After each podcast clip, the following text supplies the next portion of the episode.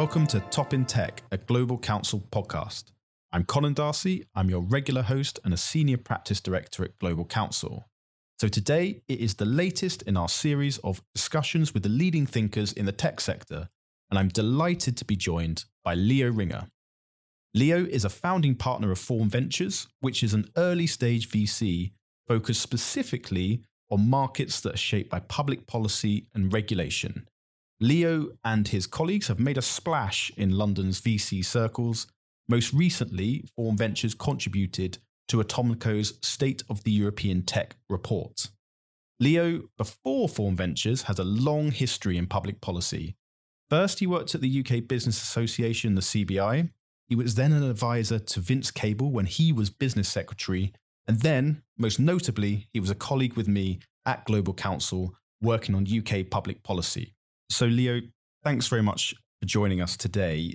There's two things that I'd like to really explore as we go through the conversation. The first is the report that I've already referred to. In the findings of the report, you contributed to, particularly to the policy environment. Um, I'd like to just draw out a little bit about your thoughts about what is and what isn't important, and relatively speaking, both within the report, but also the broader policy environment for VCs and startups in the UK but also in other markets, both in Europe and elsewhere. Secondly, I'd like to talk about the specific experience that you have had in founding a VC fund in the UK and how you feel the policy environment we have here has contributed either in a positive and a negative sense.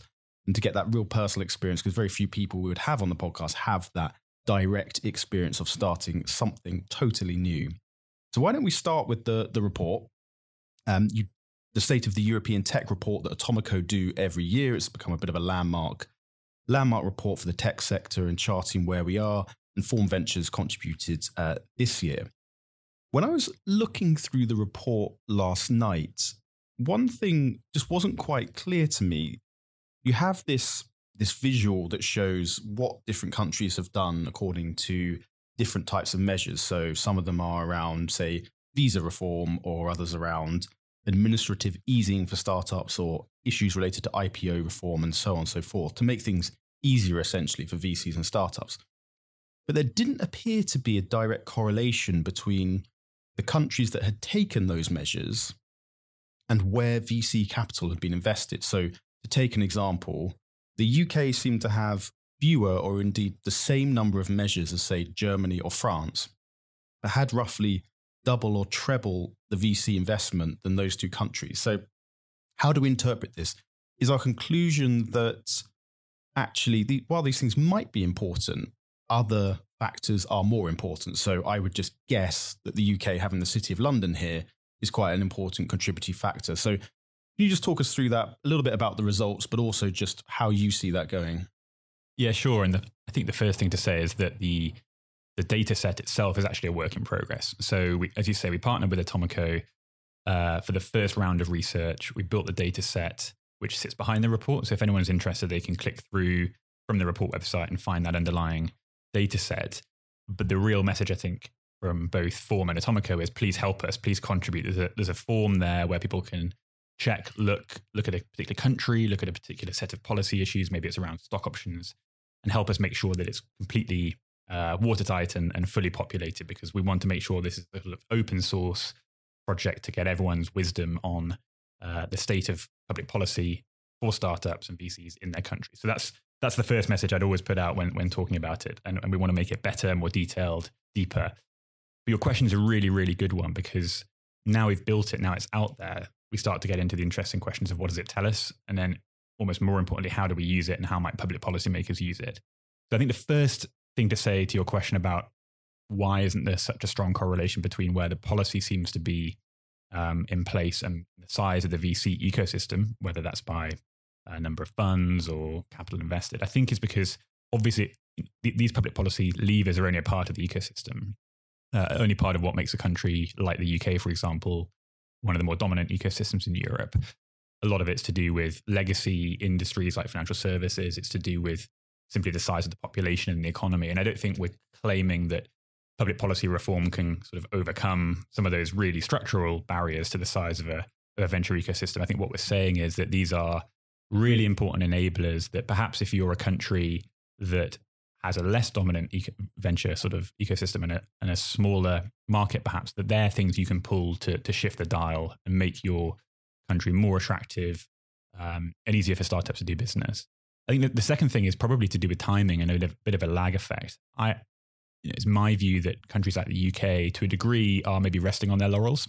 We've enjoyed a really strong ecosystem in the UK.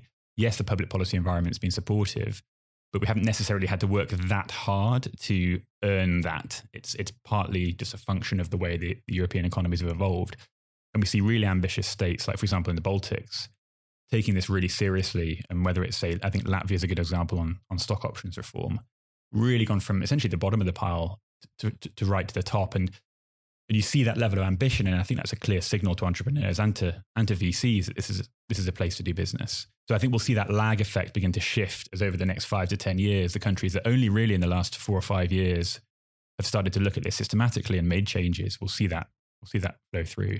And then the final point I'd say is that what we've captured here is what we like to call horizontal policies, sort of enabling policies around things like access to finance, the government funding or tax regimes, access to talent, that might be visas, um, but the other half, if you like, of public policy as it affects startups and something we think about quite a lot at Form is what we call vertical policies. That might be diving into an area like fintech or an area like um, cellular agriculture and saying, what are the sector specific reforms that need to happen to unlock and unleash innovation in that sector? And, and so something we want to build into and do next is to say, well, could you look at that on a per country basis and say, you know, okay, the UK has had an ambitious approach to fintech since 2010, but maybe actually that's beginning to retrench. Are other countries taking up the mantle and really pushing hard on particular sectors where they want to dominate? And once you combine that vertical picture with the horizontal picture, I think you get a, um, a more comprehensive view and one that you can start to sort of use to disentangle these questions about, you know, what works, what matters, and, and how countries can actually um, shift the dial for their ecosystem. Just on that point, I recall being at the Web Summit in Lisbon in November and everywhere you moved, there was someone from crypto or blockchain uh, type sectors. And as I understand it, Portugal has quite a conducive tax environment for crypto. So perhaps that's one example of the type of thing you're just you're suggesting here. Although given what's happened with FTX, perhaps that was not the right bet to make.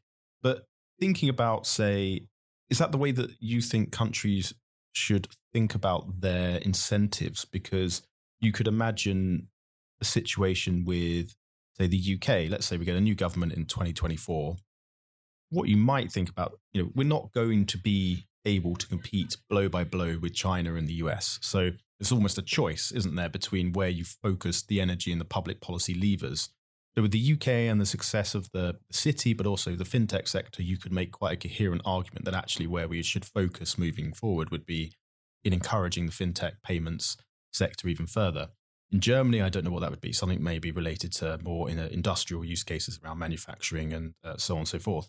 But is that the way that we should think about this? More pick and choosing where to divert our efforts rather than cross-cutting uh, proposals?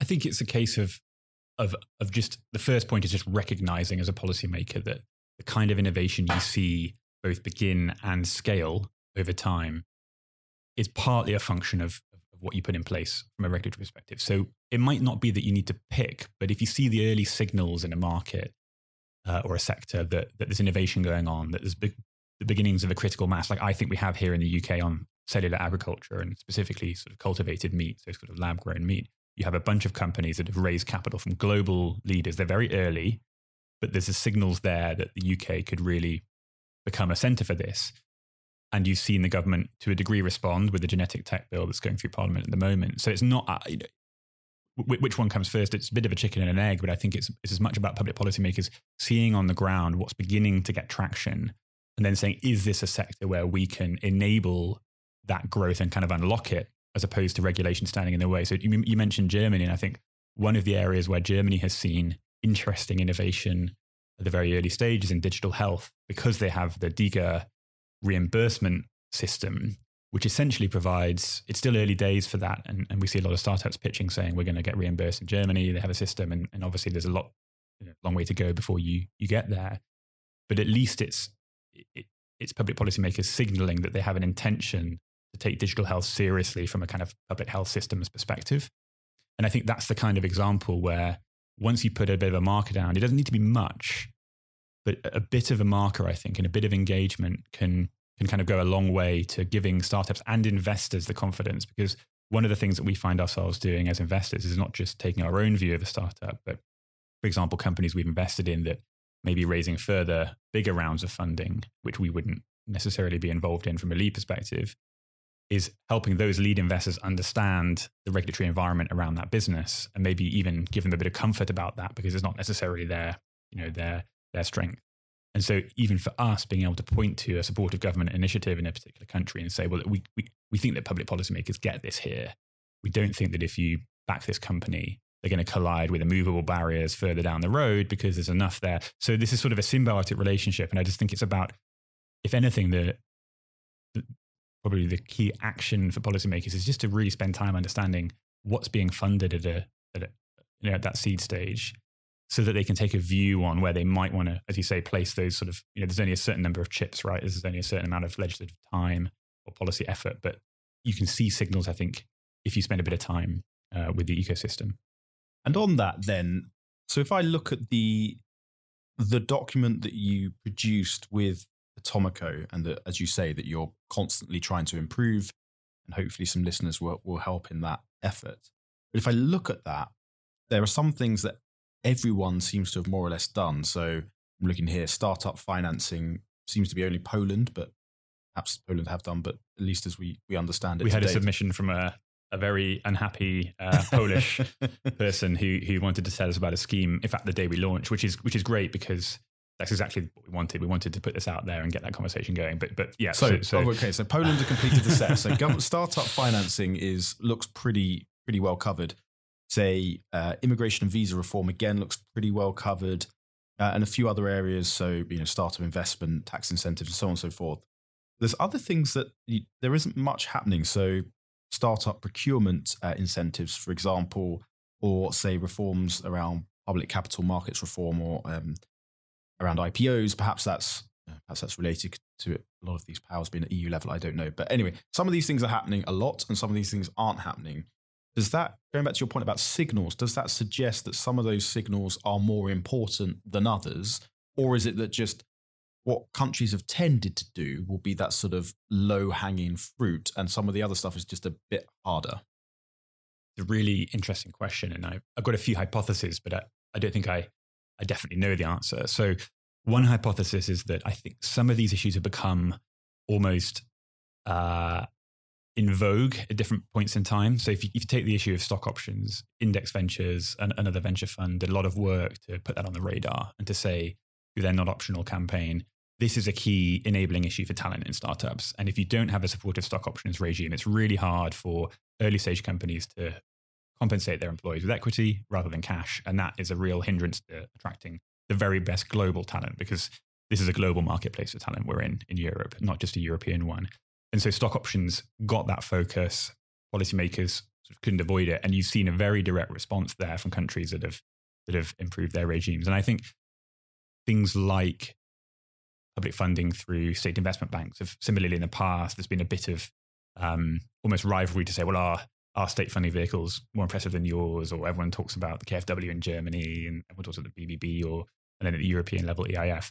I think there are other areas like, for example, um, maybe on the general administrative easing side, on say listing rules, where partly it's a European level um, competence, but also I think these are just issues where the tech ecosystem, the startup community, the venture community haven't yet coalesced around them and pointed at them as being things that are really important to change. And so maybe that reflects, I think, implicitly rather than explicitly, an order of an, a feeling of priority that the community has raised issues that feel most important to it first, and policymakers have responded. And we're kind of almost going to work our way down that list. But to, to kind of step back from that long list in the database, I think the the two most important things that if you speak to any early stage company and early stage you know investor are are um, capital and talent, and, and, that's you know not surprising, and most companies would say that. But I think the the big dial shifting things are when you can really unlock extra additional capital, or really make it easier for, for globally competitive talent to, to come and work and, and reside in in your country, and and actually you could probably categorize more some of the, issues you've got there into into sort of capital talent, and then maybe other Um, and that might tell you that, that they're the two kind of core strands of, of a lot of this. So we've talked about, Leo, the positive side of things. And I think you will remember the not too distant past as a public policy uh, consultant that we spend most of our time at Global Counsel talking about the negative side of the ledger. So thinking about startup environments, and the environment for encouraging uh, VC funds and uh, VC investment in different countries, a lot of issues come up around, particularly around exit options, uh, startups. So I'm thinking here in the UK, the National Security Investment Act, which to those who are less familiar to it on the line, it introduces greater scrutiny from the government uh, around foreign acquisitions of British companies. And then we also have coming up, I believe the latest date now is uh, for next month, the new competition bill to come through, which is going to bring in the digital markets unit. Um, as part of that, we expect to see greater scrutiny around big tech, um, big tech acquisitions of startups. So if we take that from a startup perspective, potentially you're going to see your options for being sold to a foreign company per se being more limited or at least more scrutinized, which may disincentivize people from doing it. And then on the competition side, your exit option towards a big US, normally tech company, again being sort of limited. So I'd be interested just what, what, what thoughts do you have around that? I mean, all this positive side of things, can those negative quickly blow those out of the water? You're right that this is not a one way street for, for, for policy. So, in general, on that database, most things have got better over time in most countries. Countries have realized that they are um, able to, to make reforms that, that, that improve the status quo. But as you know as well as anyone, policymaking can be fickle and other things um, blow in the opposite direction. So if you take the example, and there's, there's, a lot in your question to unpack, so I'll kind of try and work, try and work through it. But the first one around the national security screening regime. This is a, this is a trend we've seen politically globally, or certainly in the West, in terms of wanting more control of what happens through M and A in, in, your country, and that's um, in, in some senses completely understandable, but it does come at odds with other notions around free and unfettered markets and you know the capital markets in general, whether public or private. So there's a tension there, and I think the first thing I'd say is the tech community probably hasn't been very good in the past at understanding that policymakers firstly have these other um, incentives and these other drivers beyond just promoting the good of the tech community.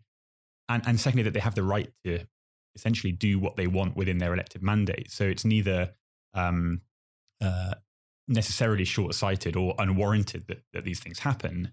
Instead, I think it's what's the substance of the outcome? How can that be? How, how can the tech community engage in that to shape it in a way that is, if it's going to be perhaps slightly detrimental, that it's as, as, as, as, least detrimental as possible, as opposed to being outwardly hostile and, and pushing policymakers away. And I think the whole conversation we could have about the nature of that interface between the tech community and public policymakers, which generally speaking, when it's engaged and constructive is, is good. And when it's hostile, I think is where things, where things break down. Um, I do have a concern that through a combination of things like the national security bill um, and potentially you know, the DMU and ex ante regulation of, of tech mergers or big tech mergers, that the what I call the startup liquidity flywheel does, does start to suffer. And, and what do I mean by that? I mean that the venture ecosystem depends in part on successful companies coming through, exiting, and the proceeds of those exits, yes, going back to venture funds and back to LPs to, to create more investment in funds, but going back to the founders, the, the early team, who then become angel investors, they then become um, they start new companies, and, and what you've seen in, in the west coast of the US is, is, is it's, a, it's a loop, not a not a not a sort of conveyor belt. And a lot of that liquidity and a lot of that talent and expertise comes back in at the start of the ecosystem and it goes round. And so one of the things that I'm not sure has been priced into the policymaking around both national security screening and um, and the DMU is is the implication for that liquidity flywheel and that sort of startup ecosystem. And that's partly because the policymakers are trying to achieve something else in both of those cases national security concerns or concerns around competition and big tech dominance. But it doesn't mean you can't step back and factor in, you know, the, the health of the startup ecosystem. One of the outcomes, I think, is that you end up with this, and I've written about this before, this asymmetry between the exit options that founders then have. If you think about the UK, we're still relatively early in our venture journey. We, we have some unicorns. We have fewer than we did maybe a year ago, but we have some unicorns. Um, not many of them have exited. Some have in, in the public markets most recently. And, and what you do if you start to tighten up the routes to exit by acquisition, for example, getting acquired by a foreign buyer or by big tech, is you, I think, sort of inadvertently in my mind, you, you tilt um, the option towards having to list or having to IPO because you, you sort of shut down some of those exit options. And it seems uh, it's not clear to me why public policy making should sort of create that, that asymmetry. I think public policy in general should be neutral to the way that companies decide to, to find liquidity, particularly when the IPO window is only open periodically. And we've seen the challenges actually of listing in London for some of the companies that have done it recently. So I think there is something in there that probably needs to, again, it's stepping back and it's looking at the waterfront of of sort of M&A related reform and saying, where does this wash out through the lens of startups? And I'll be happy with how it's landing. And I'm just not sure that that conversation's had yet, but I, you know, the senior team at the DMU, I think do understand this, you know, they, they do engage. And hopefully as they, you said, it's, it's sort of not long now that they'll begin to move out of that shadow sort of phase and into operation that, um, that they really embed that startup mindset within um, the way that they actually operationalize what they do going forward. And just there's a higher level question that you've you've touched on there, but I'd just like to get your thoughts a bit, and perhaps you can take take off your VC hat um, and the startup hat for now, and just think as a sort of from your previous experience as a public policymaker to the business secretary at the time. So, had Vince Cable, had we had the NSIA at the time, Vince Cable would have been the Secretary of State responsible for this. So, you were very much in that that department, very much in that world. Do you think that the current business secretary, say Grant Shapps and his successors, should he care really about the nationality of tech companies? We've had this slightly pained debate in the UK since Google, now Alphabet, acquired DeepMind. And there's a certain anguish in that discussion that not not not visceral, but it sort of recurs every now and again, and it's sort of talked about a lot in the background. Do you think actually it really matters whether DeepMind, for instance, had stayed British as such, or whether DeepMind becomes an American British company? Um, not to focus specifically on that example, but examples like that. Does nationality matter in tech? So my instinct is to say no, but it's my real answer is it's more complicated than that, and it goes back partly to what I said earlier about understanding that policymakers have preferences beyond just pure functioning of the capital markets. And so when it comes to questions of nationality, I think it's about recognizing that however much we might want capital markets to be global, unfettered, efficiently allocated, and that means, for example, UK companies having access to global, to, to, to US private capital markets, private capital, um, that there is a, there's another side of that ledger, as you said earlier, when it comes to public policy making.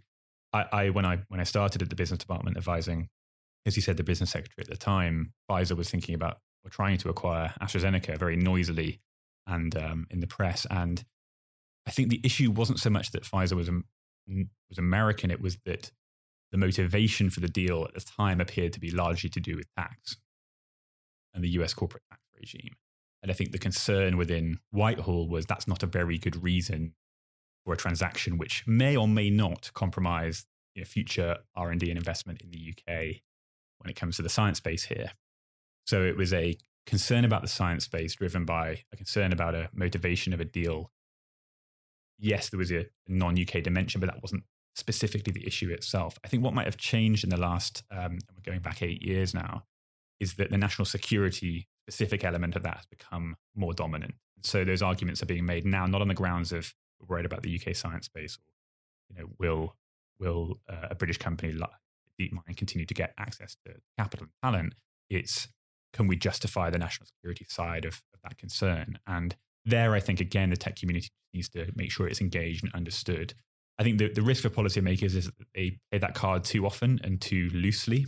And when they do that, it, it undermines everyone else's goodwill that they're, that they're being genuine.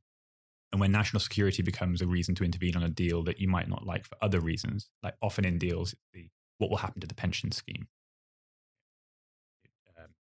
uh, Melrose GKN in aerospace. It's, it's what will happen to the science base. And these are concerns which, in my mind, are legitimate policymakers, particularly a business secretary who thinks about industrial strategy, but they're not actually related to national security. And so I guess where I wash out is I can see why nationality matters in relation to national security, but that has to be drawn very narrowly.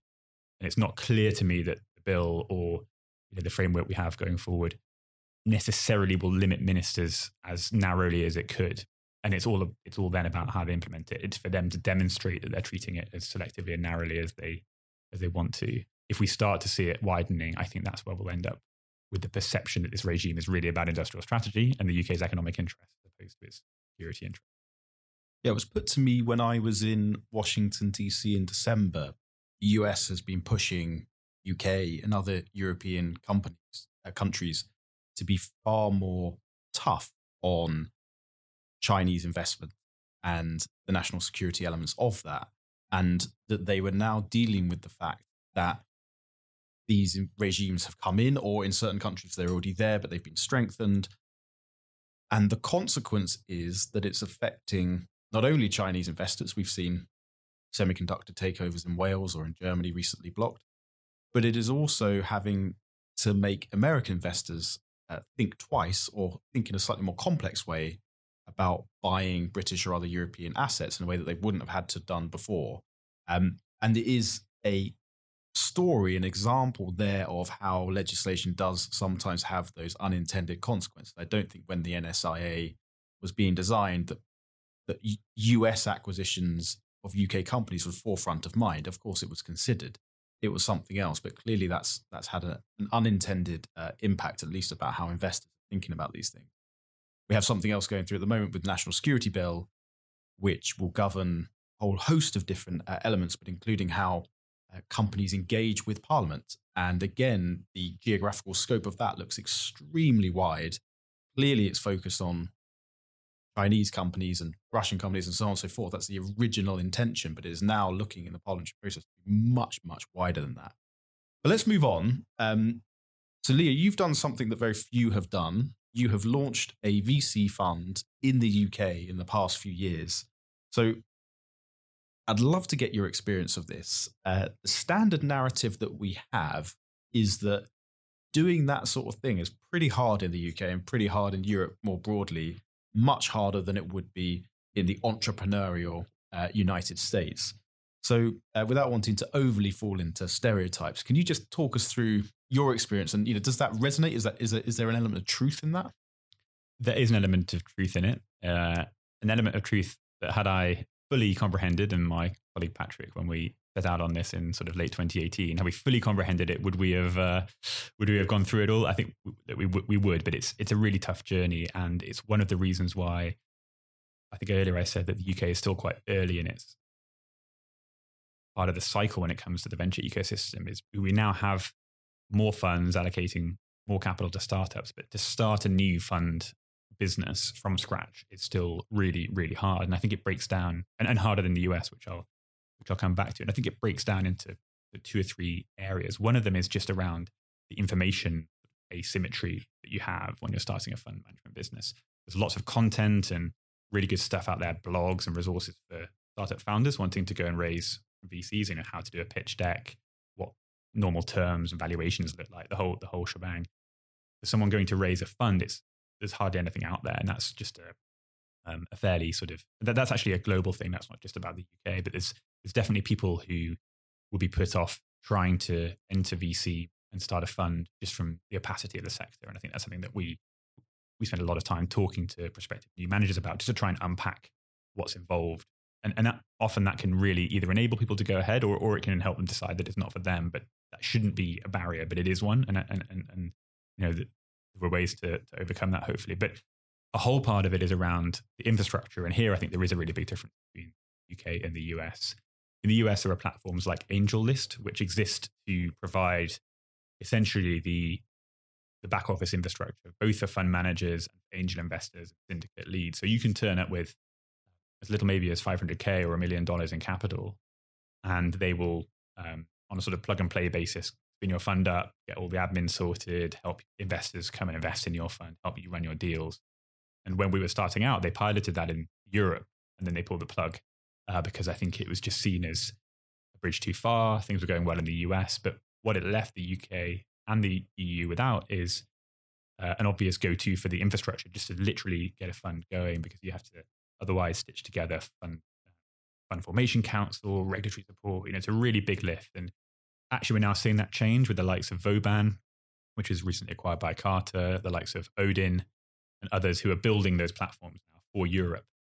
One thing I'd say about the challenge there that's European specific is we're still 27, 28, you know, 30 odd countries here. It's not the same as the US, where a lot of the federal level rules allow you to kind of have a one stop shop. So if you set up a fund formation platform in the UK, taking it to France, even though we have frameworks like AIFMD at the European level, they don't drill down deep enough into national tax regimes, national company law regimes to actually make that smooth. So there's a, there's a, there's a piece around harmonization that underpins, I think, infrastructure that can be built in Europe to support venture fund formation. But I'll, I'll sort of park that for now because the thing that I think is probably most interesting and gets most specifically the, dif- the difference between the EU, uh, well, EU and the US is around capital and sort of wealth networks. And what I mean by that is you could understand what it takes to raise a fund, as we ended up doing. You can find the infrastructure on which to build it, as we ended up doing.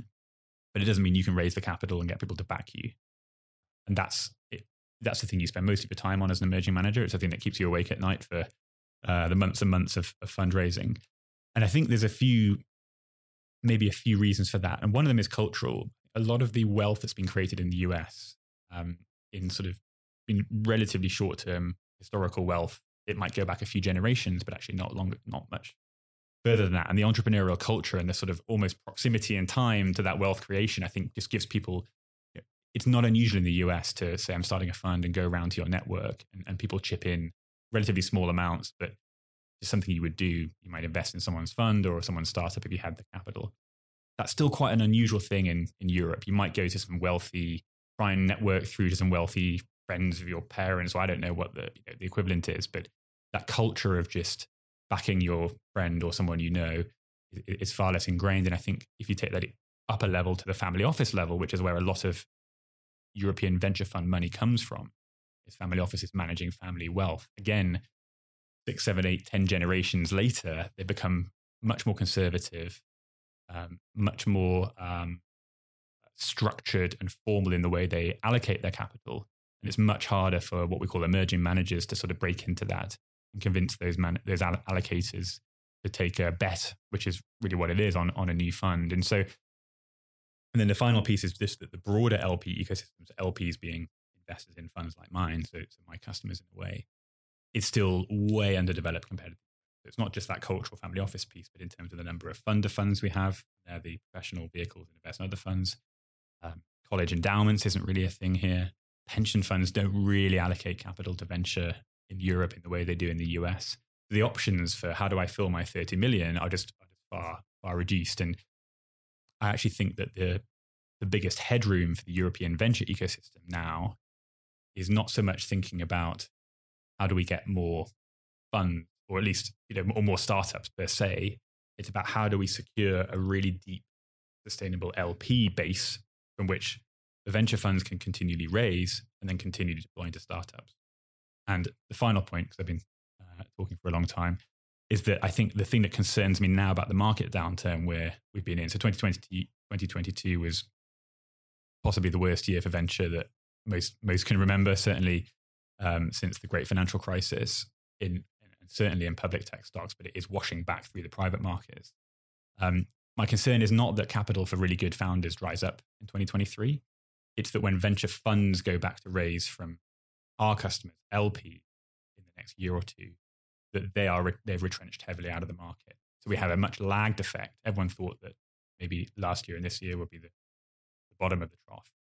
There's a potential, I think, structurally that that it's delayed a bit because LPs ultimately are the ones who provide all the capital for the European ecosystem. So, and we can talk more about that. But again, I think the LP base in the US is far more durable, far more entrenched, so it can weather uh, the storm that we're having at the moment a bit more um, with a bit more resilience.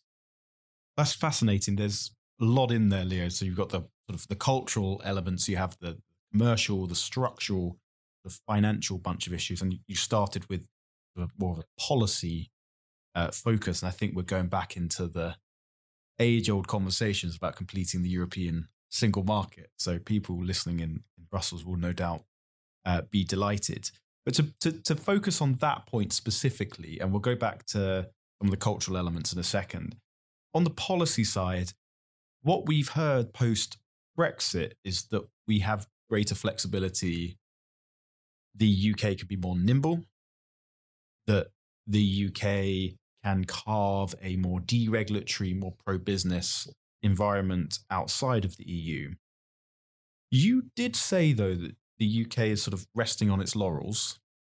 And I think that's what you said, or you said something along the lines about coasting. Either way, it wasn't particularly positive. Um, so, I mean, do you think the UK either so sort of pre post Brexit, sort of almost irrelevant in some sense, but are we? How do we compare ultimately? Because you've mentioned a few other markets there, and are we seeing any advantages of that? I mean, we've had a big debate around R and D tax credits recently, which sort of seems to run counter to perhaps what we've been talking about here, and also the implication of what you said was unspoken there. But let's say the EU gets its act together and has a single market in in venture, so you can sort of one stop shop set up in Ireland, and you can set up pretty easily elsewhere afterwards. We're not going to be part of that. We're outside. So I suppose my question is post Brexit, are we looking good in the UK to keep a leading role in VC and startup within Europe? Or are there difficulties that you can see outside of the EU, and particularly certain policy choices we're making, are going to make it more difficult? So I'm optimistic overall because I think the the UK's tech startup innovation base is incredibly strong. Um, so, and I think that will persist, and I think it will persist, and, and the UK will will continue to succeed outside of the EU. But I'd kind of break it down onto two sides. So the things that the going back to my point about capital and talent, they are essentially borderless concepts. And so the bigger and deeper the pool of each, the better.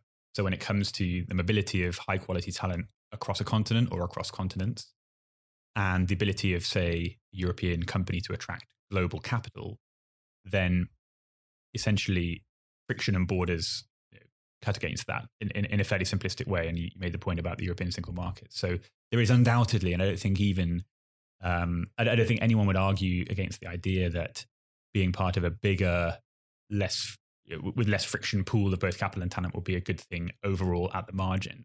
But we're not there. We're not there politically, and I think it's sort of we, we've we've broadly had the debate about about whether that's a good idea or not. But I think it flips to then on the other side, if the UK is out of Europe has some choices to make about what it wants to do, where does it go? And one of the opportunities that I see that I don't think yet is being taken is on what I call that kind of vertical specific regulatory reform piece. So, for example, the UK is uh, modernizing its approach to gene modification and genetic engineering regulation, specifically in mind with the promotion of innovation in cellular agriculture, whether that's crops, in animals. And that is a very touchy area of EU derived law in the 90s, which I think politically and from a literal kind of EU perspective has been too difficult for the UK to touch while inside the EU. And now it's looking at it. And I see that as a very clear and direct um, result of, of both the ability to do it post Brexit and the willingness to see that as an area of pro innovation reg reform. And so there are these areas. What I think we've drifted into more recently is this obsession about in inverted commas tearing up the European rulebook. And you remember that? You may remember that great uh, video with the shredder uh, and all these document, all these EU laws going through it. And that for me is complete farce. It's a complete waste of time because having sat through millions of red tape challenges, both in my time at the CBI and the business department, it's it's um it's a myth to think that somehow we're going to turn over something that's just been holding us all back. And and, and while we continue to obsess about quote unquote the whole European rulebook and tearing it up, we're not thinking deeply and carefully about those areas where we can use newfound freedoms to actually unlock innovation. So, so that's where I think we, we need more of the genetic tech esque stuff. And we need less of this sort of signaling around around the rule book. It's, it's, it, for me, it's a complete waste of time. Although I do see politically why there's an incentive to talk about that. Um, you mentioned the R and D point, which is a good one because that's actually not an area where the UK has really had to take its lead from from the EU in the past and has had quite a supportive and gener- generous regime. And for those listeners that might not have followed this, in the autumn statement in towards the end of last year, the government announced that it was essentially reducing the generosity of the scheme for small businesses to, um, it claims, sort of try and tackle fraud. And, and, and the problem as a uh, as a VC that I see there is my portfolio. It's it's equivalent to sucking cash out of a portfolio company within the coming fiscal year. So what it's left is a hole in the cash flow of a huge number of Europe of uh, UK R and D intensive startups this sort of fiscal year, and that's very hard in a challenging fundraising environment to just overcome. Uh, it was done without consultation and it was done without without warning, and that has created a big backlash in the tech community. And I think right, so I think the government's just got this one wrong. Um, it was a very big autumn statement that was correcting a lot of damage done by the previous administration. So there's an understandable oversight in some respects, but it now needs to step back and think about how to fix that so that it doesn't have you know the pretty materially damaging effect on on the actual cash in in UK startups sort of next year. But broadly speaking, that is an area of you know a specific area of challenge. But broadly speaking, you know, this government has continued what I think has been actually consistent support decades in the UK of entrepreneurship, innovation, business growth, schemes like EIS, SEIS on the tax side, a huge amount of public funding for innovation, both uh, deep science, and then as we were arguing back in 2014 and 15 onwards, for what's now Innovate UK on the commercialization side. You know, there's a huge amount of capital there. We can talk about how it's allocated. So you know, I think the UK has a huge number of strengths. I think we need to get away from the argument about tearing out the rule book, focus on that vertical reform where newfound freedoms actually unlock potential. Um, but overall, I'm an optimist. Okay, well, there's there's a final point I'd like to sort of pick up on from what what you've said there. So you you talk quite a lot about the cultural elements in the states, and I, you were talking more about how people share or invest their wealth with other people within their networks and their community.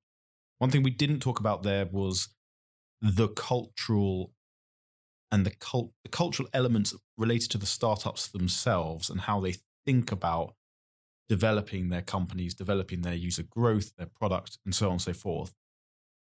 And the reason I come on to this slightly to that R&D tax credit point, because you do sometimes, and this is particularly the case when you go to the West Coast, when you go to the West Coast, it, the, the, you speak to people both in VCs, but also in, in startups and, and you know, high growth companies they see government as an obstacle and they see very few positives on it. I remember a presentation we gave in March and we talked through some of the things we were discussing earlier, things like the national security screening measures in the UK and elsewhere, interventions to stop, say, Facebook buying Giphy, and the horror on people's faces that governments were intervening this way was just, was was remarkable uh, as someone who's quite deep in this on a day to day basis.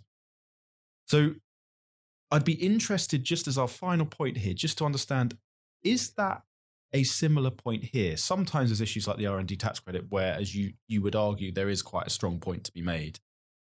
But sometimes there's other issues, perhaps, where people are misreading why the government is acting and so on and so forth.